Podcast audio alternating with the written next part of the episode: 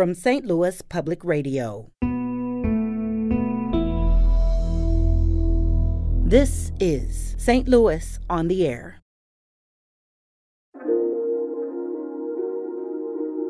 I'm Elaine Cha. For the last two decades, St. Louis's policies for public safety contained a quiet strategy for removing people from areas of the city, even banishing them from entire neighborhoods. The city's government, police, and municipal court have used the practice to target those with mental health issues or who may be homeless. According to experts in law enforcement, it's an extreme use of the law. Joining me in studio to discuss neighborhood orders of protection is Jeremy Kohler, St. Louis based reporter for ProPublica. Jeremy, welcome to the program. Thanks for having me on. To begin, let's get to the basics. What is a neighborhood order of protection?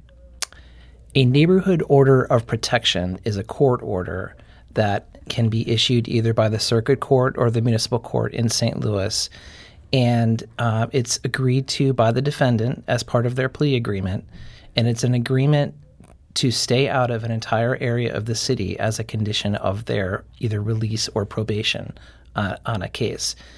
And um, this was used by both the circuit court, which handles felonies and misdemeanors, and the municipal court, which handles infractions and violations of city ordinances, so minor infractions.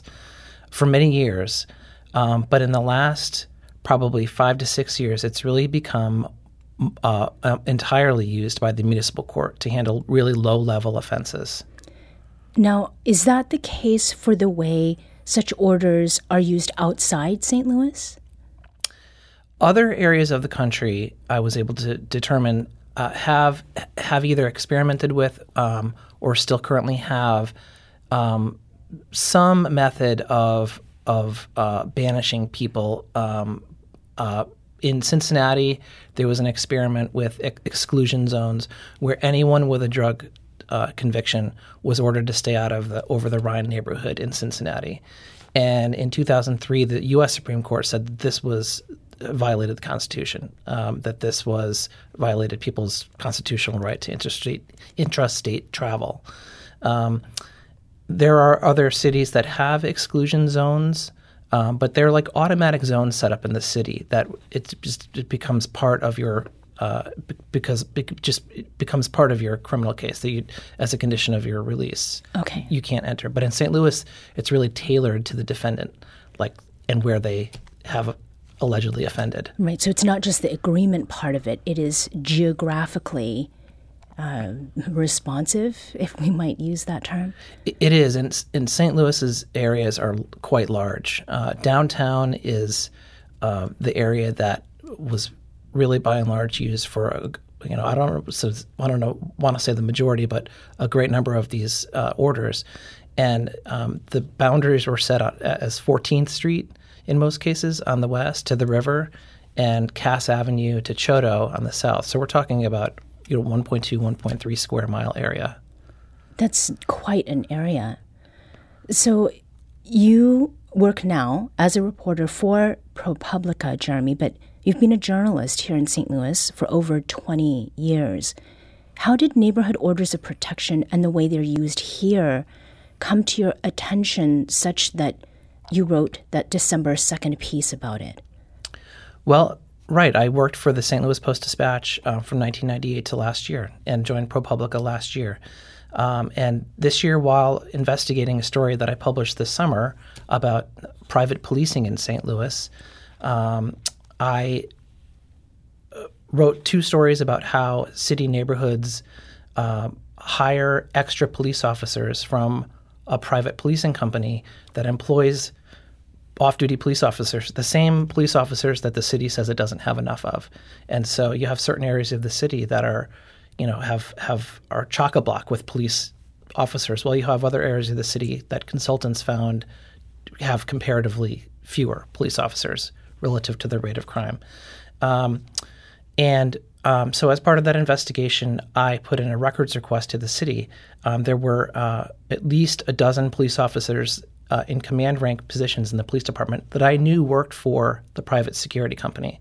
And so I wanted to see any email that they had back and forth with the company just to see what they talk about. And one of the things they talk about is something called neighborhood orders of protection. And I saw I saw this in emails talking about neighborhood order of protection NOP, and and I thought to myself, what, what is this? I've never heard of something like this before.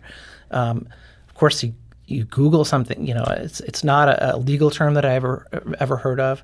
I Googled it. Uh, it's really only come up a few times, and only in a St. Louis context, not not anywhere else in the country. And so I thought, what kind of dystopian thing that we have going on here that I didn't know about? Um, and I covered criminal justice at, uh, f- for several years at the Post Dispatch. Right. So, so I um, so I just began to dig into neighborhood orders protection. What is this? You know, it, it just from the sound of it, it's a neighborhood trying to protect themselves from an individual. And so, what what could cause that to happen? Mm-hmm. In the piece that you wrote um, on December second, it says few have taken the practice of neighborhood orders of protection to St. Louis's extreme, and you were just talking about the, the Google searching and sort of figuring out where else does this exist. It does exist in other places in different configurations, so to speak. What is it that is extreme about the way St. Louis utilizes these? Yeah, I think it's it's used only in a really a few, and I, I pointed out the the places that have used it in the story.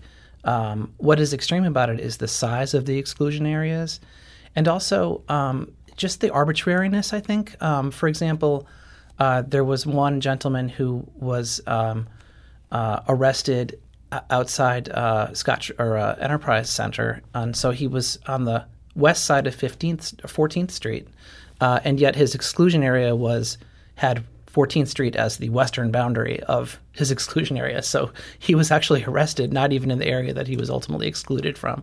And so it, it just um, so there's the arbitrariness, um, and then also just when when you look, um, I tried to find out as much as I could about the people who were getting um, these neighborhood order of, orders of protection, and, and, and what their underlying charges were they were panhandling, they were trespassing, they were they were they were infractions that you mostly see um, people rack up when they have no place to go.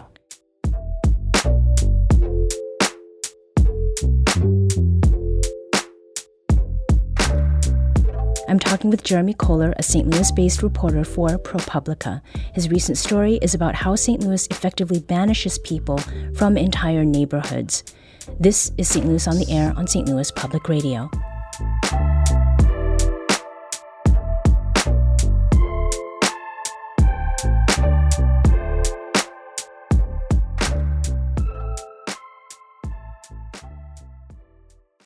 Support comes from the Missouri Forest Products Association. Missouri produces wood pallets, railroad ties, white oak barrels, hardwood floors, and more. Details on the variety of products made in the state are at choosewood.com.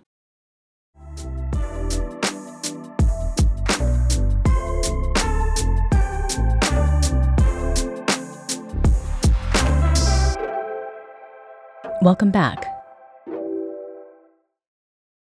Before the break, we were talking about those who are um, subject to um, these protections of order. Um, and your story describes several cases, including people, or involving people, that is, who were banned from entire neighborhoods, including the Central West End, and you've mentioned downtown. Can you tell us what it's like to be subject to one of these orders? Yes, I focused on the case of Gary Accardi. Uh, Gary uh, was uh, a well-known panhandler downtown, um, and he was um, he had a neighborhood order of protection against him downtown in 2012 or 13. I knew because he had he had at least five violations of it. And uh, there was a date in 2017 when uh, there was an officer um, on a quality of life uh, patrol downtown, and uh, a motorist came up and said, "There's some pan- panhandlers outside the dome," and the officer uh, wrote in his report that he uh, approached uh, Gary, and uh, Gary had a sign that said uh, "Homeless, God, God bless, please help." And as soon as Gary saw the officer, he ran away and said, "I don't want to go. Ba- I don't want to go back to jail."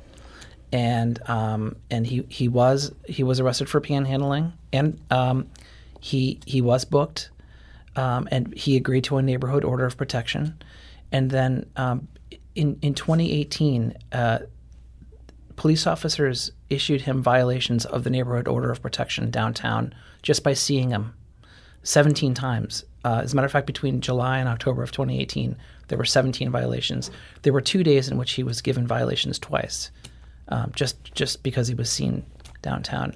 And um, Gary is now Gary. A year later, was uh, declared uh, incompetent by, uh, by by a judge. He's now um, he's uh, in the hospital, and um, and so he has a guardian um, who who would not uh, not allow me to, to speak with him. Um, but um, but I think Gary is kind of an example of the type of people that these orders were used against. What could you gather from advocates f- of for homeless people and those targeted by neighborhood orders of protection in, in cases that are similar to Gary? What do those advocates have to say about this practice? That it doesn't help. That it, the best case scenario is that a person like Gary is going to go to a different neighborhood. Uh, it's a zero sum game for the city. Um, you know, if, if someone's complying with the order, but they don't have their life together, um, th- they're going to be in a different neighborhood of the city, and, and they're going to be dealing with the police officers in that neighborhood, and potentially getting a neighborhood order of protection from a second neighborhood or a third neighborhood. So, what does what does the city get out of that? Nothing. I think I, I, I, would I would say this. It's really hard to see what the city gets out of it. Um, I think the, the what the police get is an automatic uh, reason to arrest someone. Um, the, you know the the crime being just existing in the neighborhood where they've been banned. They don't have to be breaking a window or shoplifting. They just have to be there. So it's uh, it, it gives police officers uh, you know automatic reason to to arrest. Mm-hmm. When you talk with folks critical of neighborhood orders of protection who speak with you from an expressly legal perspective, what issues do they raise? Uh, they raise that it's it potentially violates the Constitution, violates people's civil rights to to interstate travel, um, and that um, it, it that if, if if it were tested and it hasn't been tested, that um, that there would be a, a good uh, a good challenge to it. Do you have any sense of why there haven't been any challenges to it thus far? Yeah, um, ACLU told me that they explored a lawsuit in 2012 13, um, but uh, to pursue a lawsuit, you need a, a, client who you know you can find um, who's willing to go forward, and, um, uh, and, and and that's that's elusive on some of these cases, and so it's it, it's hard. It, I think it's hard to, to build a case. So, what is necessary then is simply not available at this point. I, I, think to, to challenge it, you would need a client that has been harmed, and then you would have to, you know, go forward with a lawsuit, and that, that client would have to be available for okay. all kinds of depositions and. And in the case of, of Gary, as you were speaking, he now has a guardian, and you cannot speak. You, as a reporter, cannot speak with him. Right. Right. Uh, so, in terms of who's backing these orders, it's a bit of a, a, mixed bag, as you found. So, on one hand, there's Kim Gardner, the city's circuit attorney, who took office in 2017 and hasn't banished anyone. That's a change from her predecessor. On the other hand, the city's municipal court system continued to issue protection orders, which they paused during the pandemic. And all the while, private police forces are using these orders of protection. So, I mean, where do things stand? Right, as you mentioned, it is paused. Uh, the the administrative judge from the municipal division says that they haven't issued an, a neighborhood order of protection since the beginning of the pandemic, but that's not because of a policy change in the city. It's because there was no in person court, and the process requires a signature, it requires the person to be there, um, and um, and so the, the, the court hasn't it just hasn't had the opportunity to issue a neighborhood order of protection. I did ask, is this is this something that you think the city should do? I mean, the, the city has paused. Maybe the city could walk away from it right now. Um, you know, no one, the city, the mayor's office, the courts, no one has said, no, we're going to stop doing this. The court has said, we're, we're actually evaluating, you know, what we're going to do when we reopen to in-court proceedings. Um, and so, um, and so we'll see what happens once they open the court if they continue to do this. So, if I'm understanding correctly, then what's happening now is that there isn't anything happening because of a process disruption, not because of any substantive challenge to the policy itself. Correct. But even though they did stop, pause on the uh, the issuing of neighborhood orders of protection, they were still uh, the police were still um, citing people for violations of neighborhood orders of protection through the middle of 2021. I got the the records that that I used for this story at the end of 2021. So the, the, the violations continued throughout the pandemic, up and up almost into the point where I received the records from the city.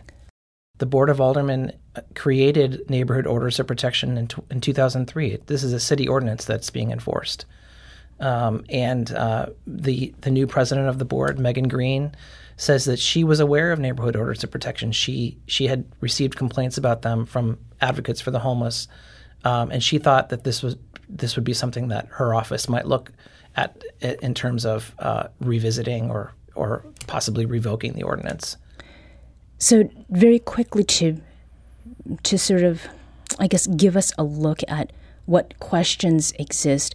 Is there maybe one question that you can describe very succinctly that was left unanswered? Yes. And that is did anyone ever study this? Did it work? Did it did it achieve the goals that the city set out to do when they passed this ordinance? Um, there's really no evidence. You know, when you when you cite someone 17 times in, in six weeks on the same ordinance, it's pretty good evidence that it's not working. So, at, at one point, was there any did anyone put their heads together and say, let's reevaluate what we're doing here? Is, is this something we want to keep doing?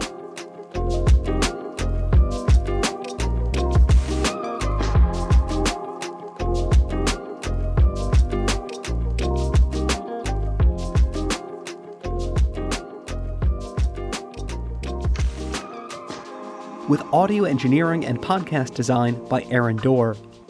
Our production intern is Avery Rogers. Our executive producer is Alex Heuer. St. Louis on the Air is a production of St. Louis Public Radio. Understanding starts this here. This episode was produced by Alex Heuer and Our Danny podcast proudly supports St. Louis artists by using music from Life Creative Group. Find yourself regularly listening to episodes of St. Louis on the Air? Suggest us to a friend you think might enjoy our conversations and leave us a review and rating on Apple Podcasts on the App Store. It's the simplest way to help people discover our show. Thank you. St. Louis Public Radio is a member supported service of the University of Missouri St. Louis.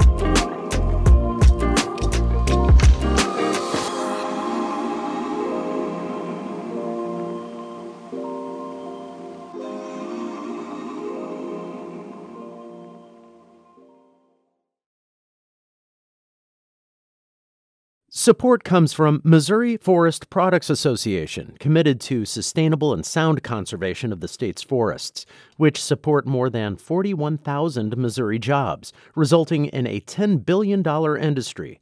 ChooseWood.com.